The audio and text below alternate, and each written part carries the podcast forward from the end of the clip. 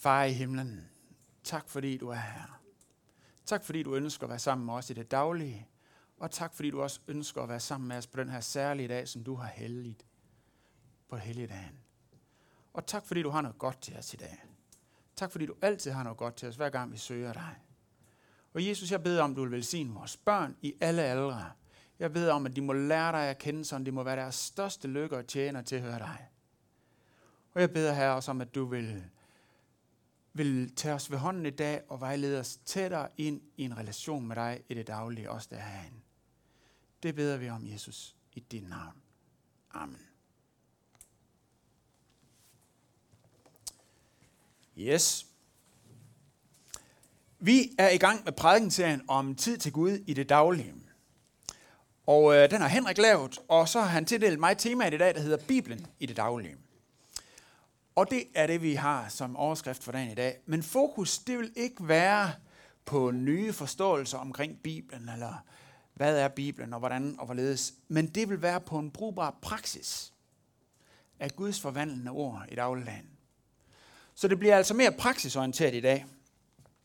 Og det betyder, at hvis du allerede har en rigtig god og velfungerende praksis med Bibelen, som du har brugt i mange år og er rigtig glad for, så kan godt ske det i dag, at du skal undre dig selv bare gå ud og hente en kop kaffe, og sidde og nyde den, og måske få en lille morfar under prædikenen. Det er helt i orden. Fordi prædikenen i dag er for dig, som ønsker at have en daglig dag med Guds forvandlende ord, men måske bare ikke lige er kommet i gang med øh, det på den måde, som du synes, det fungerer. Det er det, der er fokus for prædikenen i dag. Der kan være mange grunde til, at vi ikke lige har fundet øh, en måde, som fungerer. Og ved I hvad? Jeg tror simpelthen, at noget af det, som har været mit privilegie, det har været, at jeg har haft nogle forbilleder, og jeg har fået lov til at se ind i deres liv, og bare set, okay, det fungerer for dem, så tror jeg bare, jeg gør det samme. Dengang jeg var barn, der kunne jeg se, at inden mine forældres soveværelse, der lå deres slitte bibler på deres natbord. Over i fars bibel, der var bibellæst nøglen stukket ind, øh, der hvor de var kommet til.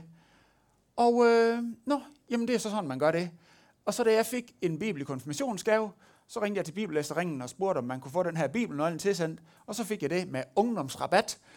Og så, bum, ingen havde sagt, sådan skulle man gøre, og sådan skulle det nok tage at gøre, med Peter. Vi har bare set, Nå, men det, det, det, er en, det er en måde, man kan gøre det på. Det fungerer for mine forældre, så fungerer det sikkert også for mig.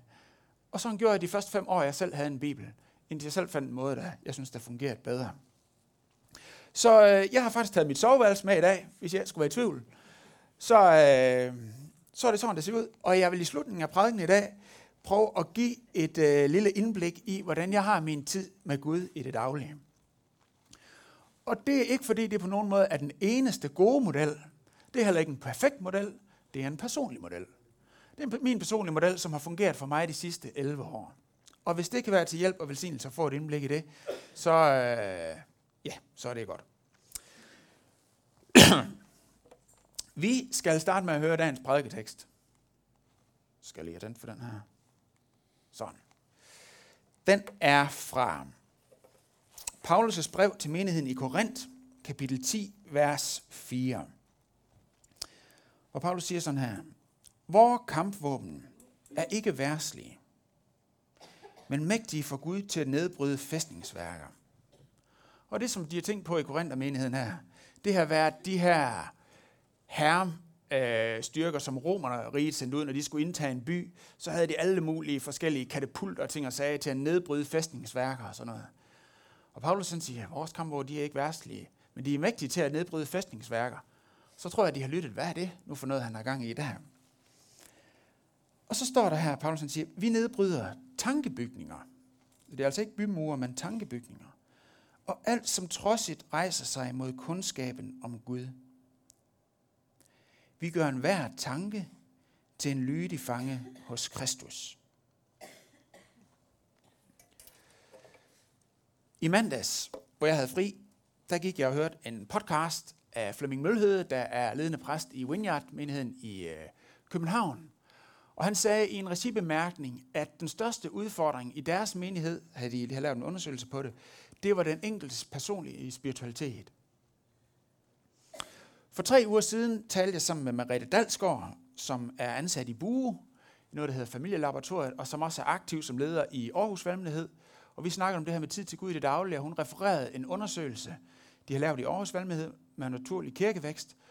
Og det, den havde vist, det var, at den største kritiske mangel der også var den enkeltes personlige liv med Gud i det daglige. Vi har lavet en undersøgelse her i menigheden, som rigtig mange af jer har været super fine til at svare på. Det skal jeg virkelig have tak for. Det har været en stor hjælp. Men den viser det samme, at under en femtedel dagligt lytter til Guds ord i Bibelen. Hvorfor er det et problem? Paulus han siger i teksten, hvor kampvåbene er ikke værslige, men mægtige for Gud. Og så taler han om tankebygninger, og enhver tanke, der skal gøres til en lydig fange hos Kristus. Og udfordringen er, at vores tanker om os selv, hvem vi er, om andre mennesker, hvem de er, om livet, omkring hvad der er skønhed, omkring hvad der giver glæde, omkring hvad der er frihed. Alle de tanker er i udgangspunktet værtslige. Og derfor leder de os slet ikke i retning af det liv i overflod, som Jesus ønsker at give os.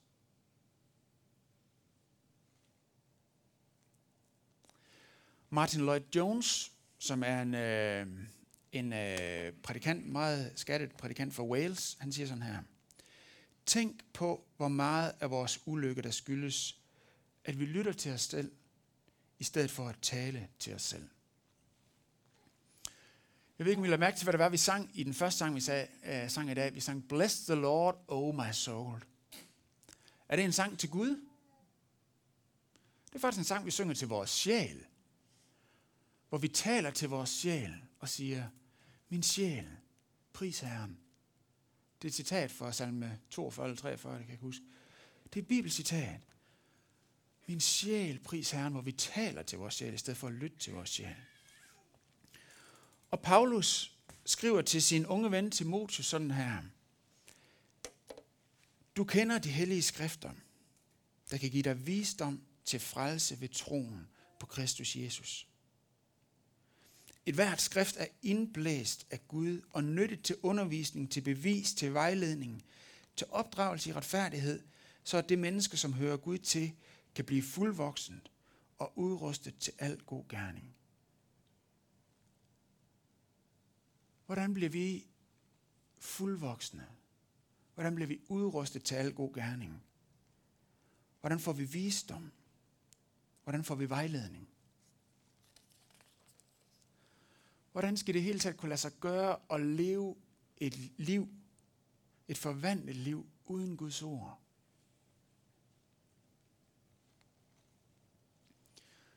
Jeg er bange for, at alt for mange kristne lever på sultekost.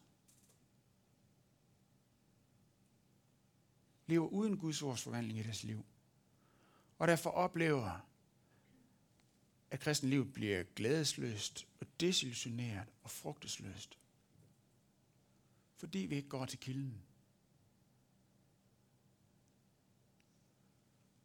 Gud ønsker ikke, at vi skal gå tørsten. Han ønsker heller ikke, at vi skal gå sultne. Jeg har set nogle videoer på øh, YouTube af, øh, hvordan det ser ud i en kinesisk undergrundsmenighed, når de får sådan en kuffert med bibler åbnet. De græder som pisket. Og det er altså ikke normalt i den kultur. Det er en kultur, man ikke græder. Nogen overhovedet. De græder og kysser den her bibel, og wow, for de ved, hvad det kommer til at betyde for dem. At have Guds ord i det daglige.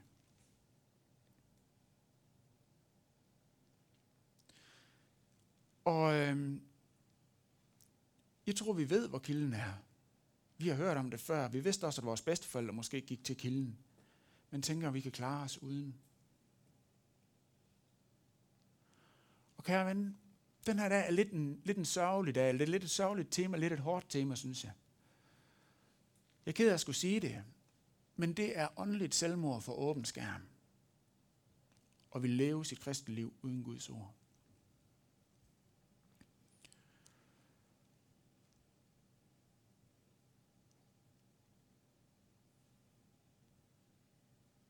Jeg har svært ved at sige det her til alle sammen, men jeg kan godt holde, holde til at sige det til mændene.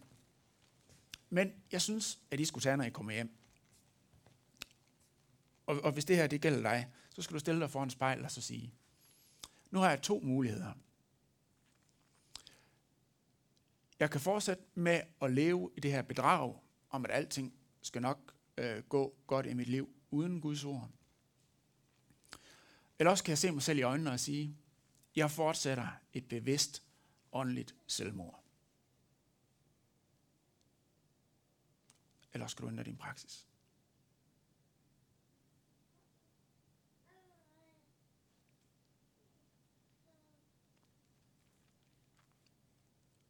Guds ord er vigtigt. Gud han ønsker at tale til dig. Jeg tror ikke, at Gud han bare sådan ønsker, at, at han skal være fjern i vores liv. Jeg tror, han elsker at kommunikere med os. Jeg tror, han elsker at formidle sit hjerte til os. Jeg tror, han elsker at se os blive forløst og forvandlet. Derfor er det her vigtigt.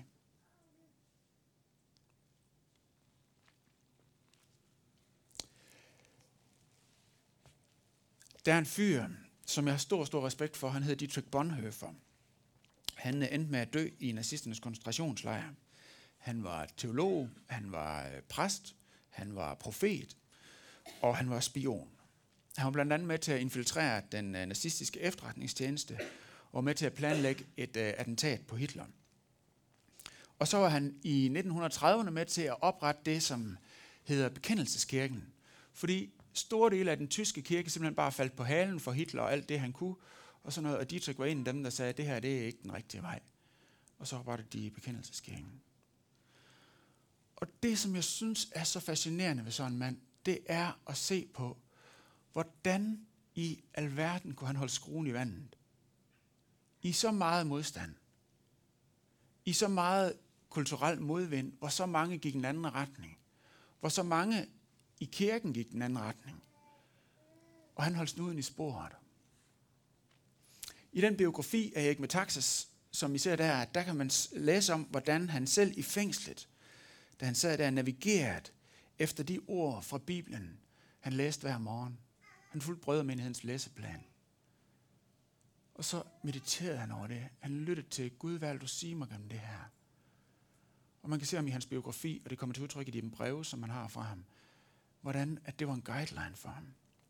Og han har et rigtig fedt citat, hvor han siger, The prayer of the morning determines the day. The prayer of the morning determines the day. Det skjulte liv med Gud, det som ingen kan se, er det, som determines the day. Afgør, hvordan vores dag vil blive. Ja, det afgør, hvilken retning hele vores liv vil tage. Og et isbjerg er som bekendt øh, på den måde, at der kun er 10% af det, der er over vand. Det er kun 10%, man kan se. Og det er godt se stort og virkelig flot ud. Men der er altså 90%, som ligger under vandet. Og hvis man skærer de 90% væk, så vil isbjerget tip, og der vil stadigvæk kun være 10%, der stikker op. Det er også den usynlige del af vores liv med Gud i det daglige, der bærer alt det synlige. Så hvordan får man tid til Gud i det daglige? Og her skifter vi lidt gear fra prædiken og går over i noget statistik. For de svar, I har givet i den undersøgelse her, den viser, at den største forhindring for tid til Gud i det daglige, som vi oplever den de fleste af os, er travlhed. Travlhed i dagligdagen. Og det vil jeg gerne tro, og det kender jeg godt. Fordi der er rigtig mange spændende ting at tage sig til i det daglige. Og en gang er der også en hel del nødvendige ting. Så det forstår jeg godt. Undersøgelsen giver os øh, nogle rigtig gode hints til, hvad der er, der virker, så for at få tid til Gud i det daglige.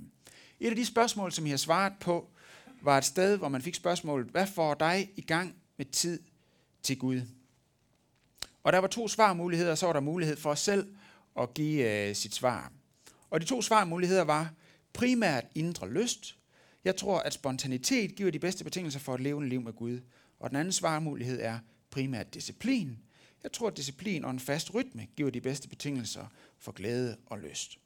Altså disciplin og indre lyst. Og svarene udfoldede sig på den måde, at 14 procent svarede noget andet, 32 procent svarede indre lyst, og 54 procent svarede disciplin. Så har vi prøvet at gå ind og lave nogle krydsanalyser, med, altså kryds det med de andre svar, der er blevet givet øh, på, om det er lyst eller disciplin, og kryds det med sammenlignet med, hvor meget tid dem, som har afgivet svaret, så bruger med Gud i det daglige. Og dem, som bruger under 5%, eller 5 minutters tid med Gud i det daglige, svarer, øh, at kun 30% kommer i gang med baggrund i disciplin og en fast rytme. Hvis vi så kigger på dem, der har mere end 5% tid med Gud i det daglige, så er det 70 procent, der siger, at det er disciplin og en fast rytme. Og hvis vi igen kigger på dem, der bruger mere end et kvarter med Gud i det daglige, så er det 78 procent, der siger, at det er disciplin og en fast rytme, der giver de bedste betingelser for glæde og lyst. Så disciplin omkring en fast rytme, det virker altså i praksis, hvad angår det helt konkret at have tid med Gud i det daglige. Så synes jeg, det er oplagt at stille øh, det kritiske spørgsmål, om det så har den bivirkning, at det bliver til en glædesløs pligt, hvis det er det, der ligesom er den første starter.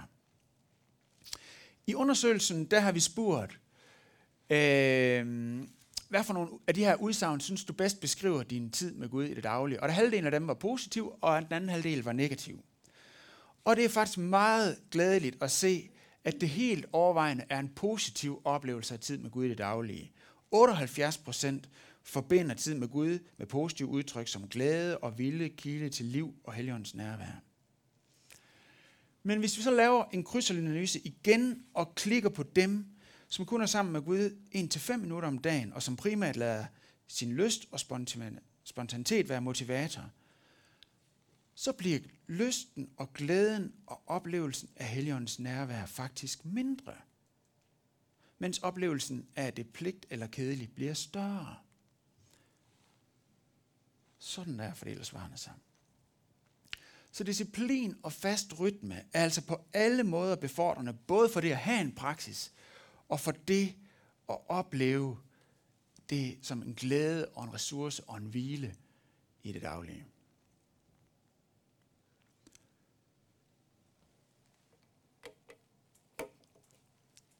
Jeg besluttede for mange år siden, at jeg hverken ville, men også erfaret, at jeg heller ikke kunne leve uden Jesus i min hverdag. Arvid han har sådan en sang, hvor han synger, synger, Jesus, jeg har brug for dig. Hjælpeløs, du redder mig. Jeg lever kun fordi du satte alt på spil for at redde mig. Der er så meget, som ønsker at fortælle os, hvem vi er, og hvem vi burde være, og hvordan vi skal prioritere, hvad vi skal gøre og hvad vi skal investere i. Der er så mange bud på, både udefra og indenfra, som fortæller os, hvordan vi skal håndtere smerte. Der er så mange bud på, hvad det er, der giver glæde og skønhed osv. osv. Jesus, jeg har brug for dig. Hjælpeløs, du redder mig. Jeg har brug for at lytte til Guds røst som det første, hver dag. For der er så mange tanker og indtryk, der står i kø. Jeg har brug for at lytte til Gud, før jeg ser på dagens program, før jeg tjekker min to-do-list, før jeg går på de sociale medier, før jeg tjekker mine mails. Og jeg har sat min telefon op, så jeg slet ikke kan komme ind og tjekke alle de der ting, inden at vi kommer så langt hen på dagen, at jeg er færdig med min tid til Gud. Fordi hans stemme er det, jeg først og fremmest har brug for at lytte til. Og mit liv bliver simpelthen noget råd, hvis ikke det kommer ind og ligger i bunden. Så i praksis, så gør jeg ligesom Søren han åbenbart gør. Jeg stiller mit vækkeur et kvarter før, end der, hvor jeg egentlig skal op. Og øh, det gør jeg uanset, hvornår jeg skal op. Jeg har haft jobs, hvor jeg skal møde klokken 8, hvor jeg skal møde klokken 7, hvor jeg skal møde klokken 6, og jeg har haft jobs, hvor jeg skal møde klokken 5. Det virker faktisk ikke særlig godt. det skal jeg ikke længere. Men uanset, hvornår jeg skal op, så har jeg altid tid til Gud i det daglige, fordi jeg tager det der kvarter. Og øh, det er sådan en ret gennemgående øh, rytme i mit liv, det der med at sove om natten og være vågen om dagen. Så det der med at stå op om morgenen, det gør jeg altid. Det gjorde jeg ikke altid, da jeg var ung, fordi der kunne man godt køre igennem. Men det, det kan jeg ikke længere. Så det der med at stå op om morgenen, det gør jeg altid, uanset hvor jeg er henne. Og så er min tid med Gud i det daglige altid knyttet op på den rytme, som altså er ret gennemgående. Så øh, det fungerer godt for mig. Og øh, nu vil jeg invitere jer med hjem på Ådalsvænget nummer 24 til en typisk morgen, hvor man spiller han vågner op med morgenhår. Jeg plejer ikke lige at have sko på, men det har jeg lige i dag. Så jeg vågner op, og øh, så har jeg min bibel og øh, en notesbog, der ligger på mit, øh, på mit natbord. Og så det første, jeg siger, medmindre Bente hun også spørger mig om et eller andet, inden at jeg... det første, jeg siger, det er øh, en bøn, som jeg... Jeg, jeg holder tidbøn om morgenen. Jeg har lært rigtig meget af den her tidbønstradition. Øh, så det første, jeg siger, er så en bøn, som, øh, som jeg har derfra, om at Herren må vække min sjæl. Så lad os prøve at sige den sammen. Vi siger sammen det med fed, og så siger jeg det, der står sådan med tynd. Herre, væk min sjæl til din pris. Ligesom solen vækker morgenrøden. Ære være faderen, søn og helligånden, som i begyndelsen, så nu og altid og i al evighed. Så læser jeg øh, dagens tekst fra Brødermenigheden. Det er så en god gammel solid øh, bevægelse, der har nogle gode traditioner. Og øh, den måde, jeg læser på, er med en uh, læsemetode, som uh, uh, katolikkerne kalder Lectio Divina. De synes, det er så fedt at snakke latin. Det forstår jeg ikke lige helt. Men Lectio Divina hedder det. Det betyder guddommelig læsning. Og det er læsning af et kort stykke, og det er en meditativ læsning, hvor man lytter efter, hvad Gud konkret vil sige til mig i dag. De har et andet udtryk, som kaldes, de kalder Lectio Continua. Det betyder den fortsatte læsning det er at læse et længere stykke af gangen for at forstå, eller man læser et brev, eller man har fokus på samtid og tolkning, og for ligesom at forstå, hvad det er, der står her. Men Lectio Divina har ikke først og fremmest fokus på forståelse, men på tilegnelse. Så når man har Lectio Divina, og man støder på, når man ikke lige forstår, så lader man det lige ligge til en anden gang. Ikke fordi det ikke er vigtigt, men bare fordi det er det, der skal ske lige nu. Og ved hvad? Jeg, jeg starter hver dag med en forventning om, at Gud, han er der. Og at han ønsker at tale til mig. At han faktisk har lyst til at snakke med mig. At han har noget på hjerte. Og jeg læser i Bibelen med den forventning. Det her, det er, Gud han har noget, han vil sige til mig. Han har noget godt til mig. Og øh, en gang imellem, så, øh, så opleves det meget tydeligt, nu er det det her Gud, han vil sige. En gang imellem, så tager jeg bare det, jeg oplever som mindst irrelevant, og så tænker jeg, Nå, det er nok det, Gud han vil sige til mig i dag. Altså, så oplevelsen af det, øh, af Guds nærvær, den kan svinge rigtig meget. Men jeg ved, at Guds nærvær, det svinger ikke rigtig meget. Det er der hver dag. Og hans ord er der hver dag. Det har jeg fået på i print. Så det ved jeg. Så øhm, Lectio Divina fungerer på den måde, at man starter med at lytte. Læser måske teksten igen langsomt to gange. Og så begynder jeg at, og, øh, når man starter med at læse, og så, når man har læst det, så begynder man at lytte. Og jeg har sådan tre spørgsmål, jeg, øh, jeg bruger øh, til, til at meditere over og til at lytte. Og det har jeg givet de der tre ord, beundre, bekende og bede. Og jeg starter med at spørge, hvad lærer det her mig om Gud, som jeg kan ære og takke ham for? Og jeg vil bare sige, det har jeg ikke, det har jeg ikke altid gjort startet med det her. Men det er der bare meget frihed i. Og start med at se på, hvem Gud er. I stedet for bare at sige alt det, man selv har i sit hoved. Altså, jeg tror Gud, han vil gerne høre til alt, hvad vi har at sige, men jeg siger bare, at der er så meget frisættende og perspektivudvidende i at starte med at stille skarp ind på Gud. Så bekender jeg øh, for, og, og kigger efter, hvad lærer det her mig om mig selv, som jeg ønsker skal forandres. Og så til sidst, så øh, giver jeg mig til at bede, og jeg kigger efter, hvad lærer det her mig om livet, som jeg ønsker at bede for, eller stræbe efter, eller handle på. Og så til sidst svarer jeg i, i fribøn. Og min tanke er sådan set, at vi skal prøve det her nu. Jeg ved ikke, hvor mange af jer, der har bilen med. I har det sikkert de fleste af jer på jeres telefon, måske har I en i print også. Så må I gerne tage den frem nu og slå frem på øh, salme 37 i det gamle testamente. Og det er ikke specielt udvalgt til dagen, det er bare brødre med en læsning til i dag. Og øh, det er ligesom for at teste, altså når jeg regner med, at Gud han vil tale til os gennem alt det, der står i Bibelen, så kan han også tale til os til det, som brødre med har fundet til os i dag. Så sådan er det. I den autoriserede er det et meget nemt nummer, det er lige på side 500.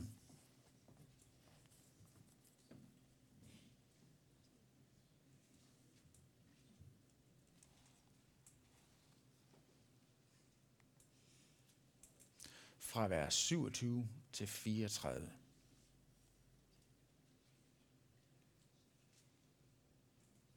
Yes. Og øh, i dag vil vi gøre det på den måde, at vi starter med at læse i kor sammen. Altså det er fra den autoriserede. I kan godt bruge jeres hverdagsdanske også bagefter, når I selv skal sidde med den. Men øh, vi læser højt i kor fra den autoriserede, og så læser jeg det en gang bagefter. Så lad os læse sammen fra vers 27. Hold dig fra det onde og gør det gode. Så bliver du altid boende. For Herren elsker ret, og han svigter ikke sine trofaste. De bliver altid beskyttet, men de uretfærdiges børn udryddes. De retfærdige skal få landet i arv og eje, og bo i det til evig tid. Den retfærdiges mund forkynder visdom, hans tunge siger, hvad der er ret. Han har sin Guds lov i hjertet. Undskyld, jeg glemte at skifte her. Øh, gør jeg ikke det? Jo, det gør jeg. Vi tager lige for vers 30 igen. Den retfærdiges mund forkynder visdom. Hans tunge siger, hvad der er ret. Han har sin Guds lov i hjertet.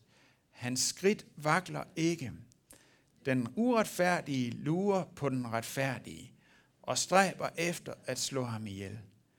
Men Herren giver ham ikke i den uretfærdiges magt. Han dømmer ham ikke skyldig, når han stilles for retten. Og jeg læser det en gang. Hold dig fra det onde og gør det gode. Så bliver du altid boende. For Herren elsker ret. Og han svigter ikke sine trofaste. De bliver altid beskyttet, men de uretfærdige børn udryddes. De retfærdige skal få landet i arv og eje og bo i det til evig tid.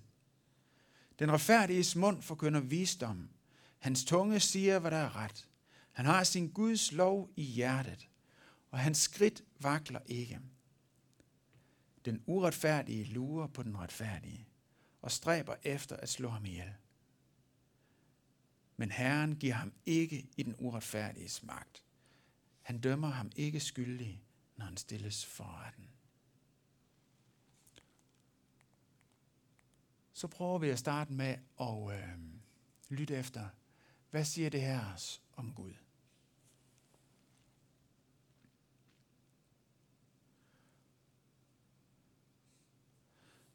Noget af det, som jeg har faldet over, det er det her med, Herren elsker ret. Herren elsker ret. Mennesker kan have så frygtelig mange dagsordner. Hvad er det, der gør mig populær? Hvad forventer andre? Og hvad gør tingene lettest for mig, så jeg undgår noget ubehageligt? Jeg så lige en uhyggelig serie i går omkring korruption i Afrika. Det er lige netop de her ting, som er driver i korruption. Men han, han er bare løftet op over det der mudder. Han elsker ret.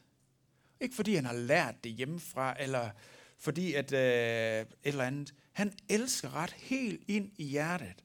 Han er stabil i en verden med så meget spin, så mange masker og så meget imagepleje. Han er bare reelt helt ind til benen. Og så vil jeg tage min øh, bog her, og så skrive et lille B for beundre, og så skrive tak Gud, fordi du elsker os. Så lad os starte med at ære Gud for det. Far, ved du hvad, jeg er så stolt af, at du er sådan en, der elsker ret. Jeg beundrer dig for det. Du er virkelig værd at se op til. Og jeg takker dig, fordi du er så reel, helt ind til benet. Og jeg takker, fordi du har så meget magt, når du er så reel. Tak, fordi du er værdig til at have det. Det vil jeg bare ære dig for. Og tak fordi du har gjort det troværdigt ved at, at selv ofre dig for os, i stedet for at holde på det, der var dit. Jeg vil bare ære dig, fordi du elsker ret. Tak. Når man så vil gå videre til det her med bekende, hvad lærer, det, hvad lærer du om dig selv, som du ønsker skal forandres? Og det, som det her Guds lys kalder, når det falder på mig i det her, så, så afslører det, øh, at når det er vist min bøn, jeg har skrevet ned her, hvor jeg siger, Jesus, jeg er ikke så ædel som dig. Og jeg siger, Jesus, jeg har både egoistiske dagsordner, og jeg har menneskefrygt, så jeg forsøger at køre efter andres dagsordner. Befri mig fra det. Og lad den, du er, få lov til at tage skikkelse i mig. Jeg ønsker at ligne dig. Og ved I hvad? Gud han er i, forgang, i gang med et fantastisk forædlingsprojekt af vores karakter. Og der tales helt vildt meget om sundhed i vores tid, og det er super godt og fint. Men ved I hvad? Der er noget, der hedder indre sundhed, og sundhed i hjertet. Og ved I hvad? Det er Gud altså bare den bedste til. Og han, han ønsker sådan en daglig detox-kur for os her. Og det er simpelthen så sundt at være en del af det. Og det er til stor velsignelse for folk omkring os. Når vi bare lader Guds lys falde ind over vores liv. Og siger, ja Jesus, det er sådan det er. Kan vi gøre noget ved det? Og hvad siger han så? Han siger, nej, det er dit egen problem. Nej, det siger han ikke. Han siger, ja min ven, det kan du tro, vi kan. Det er bare godt. så, øh, så kommer vi til, til at bede. Hvad lærer du om livet, som du ønsker at bede for, stræbe efter eller handle på? Og det kan være, at det er noget, teksten har øh, vækket en længst lige, men det kan også være, at det er et eller andet, jeg har med. Så beder jeg for det her. Og jeg synes, vi skal prøve nu her øh, og sidde lidt stille med det spørgsmål hvad jeg sagde. Øh, hvad er det, vi ønsker at bede for at stræbe efter og handle på, som Gud han siger til dig ud fra den her tekst? Måske hjælper det at lukke øjnene og bare lytte. Måske hjælper det at læse teksten igen. Jeg kan lige køre frem, så jeg får det første med her. Så lad os prøve lige at sidde stille et halvt minut. Og bare sige, Gud, øh, jeg er her. Hvis du har noget, du vil sige, så, så sig det nu.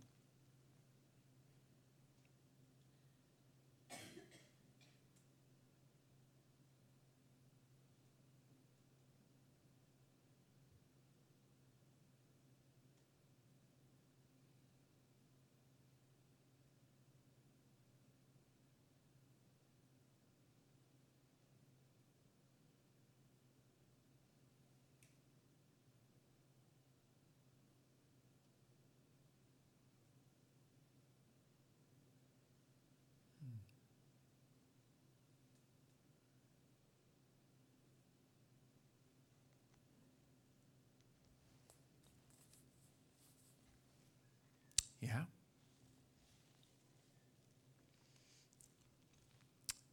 Jeg vil normalt morgen skrive ned under det tredje B i min lille bog, hvad det er, jeg beder for den her dag. Og øh, det kunne være rigtig spændende at høre, hvad I alle sammen har, har hørt eller fået, eller har lyst til at bede for i dag, og stræbe efter at handle på. Jeg vil lige prøve at komme med tre øh, ting, som, øh, som jeg kunne forestille mig for den her tekst. Måske er det, som Herren i dag inviterer dig til, er at koble alle andre input og stemmer og forventninger fra og tune ind på hans kanal som den eneste. I vers 33, der står der, øh, det var til sidst her, men Herren dømmer ham ikke skyldig, når han stilles for retten. Er det, som Gud han siger til dig i dag? Du skal få lov til at leve i den frihed, der er i kun at lytte til én stemme. Kun have én guideline. Eller opmuntrer han dig til at holde ud i noget, som han engang tidligere har kaldt dig til, og som du måske næsten havde opgivet, og tænkte, det har han nok glemt, og det tror jeg heller ikke rigtigt på længere. I vers 28, der står der, øh, Herren svigter ikke sine trofaste. Herren svigter ikke sine trofaste. De bliver altid beskyttet. Siger han til dig i dag, stol på mig. Bliv ved med at satse på mig. Hold ud. Jeg svigter dig ikke.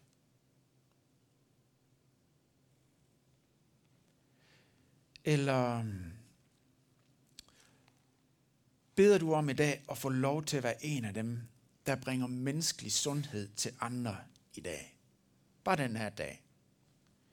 En, der er garant for sandhed og håb og genoprettelse. En af dem, der elsker ret. Teksten siger i vers øh, 30, den retfærdiges mund forkynder visdom, hans tunge siger, hvad der er ret. Er det din bøn i dag at få lov til at være sådan en velduft, der afspejler den herre, du tjener? Så andre mennesker finder håb og perspektiv ved at møde dig. Hvad lærer du om livet, som du ønsker at bede for, stræbe efter eller handle på? Lad os lige tage 30 sekunder igen, hvor vi kan hver især tale til Gud. Nu lytter vi ikke til ham, nu taler vi til ham og svarer ham i bøn på det, som han måske har sagt til os, det som vi har på vores hjerne. Så siger vi det til Gud. Lad os bede.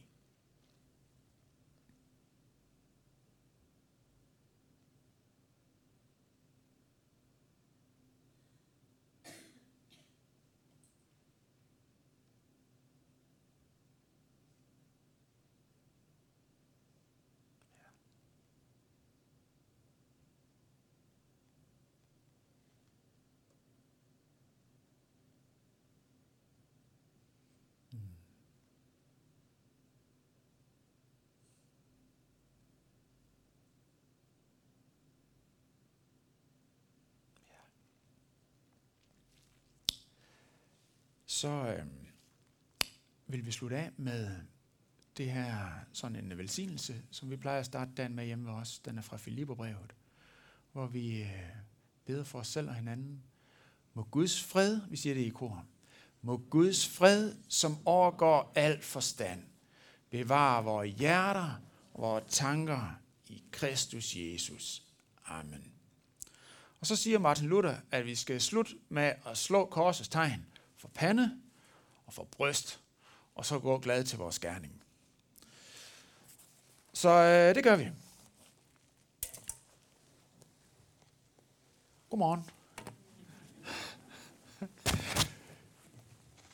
Jeg tror lige, vi skal slutte af med at bede. Og jeg, jeg har egentlig lyst til at sige, det der sådan ligesom blev tydeligt for mig, da vi havde den her tid til at lytte til Gud. Øh, jeg tror bare, jeg har en fornemmelse af, hvor meget Gud han elsker jer. Og den kærlighed, som han har til jer, det har jeg bare lige lyst til at dele. At han ser virkelig på jer med kærlighed. Øh, det var bare lidt, der. Lad os bede.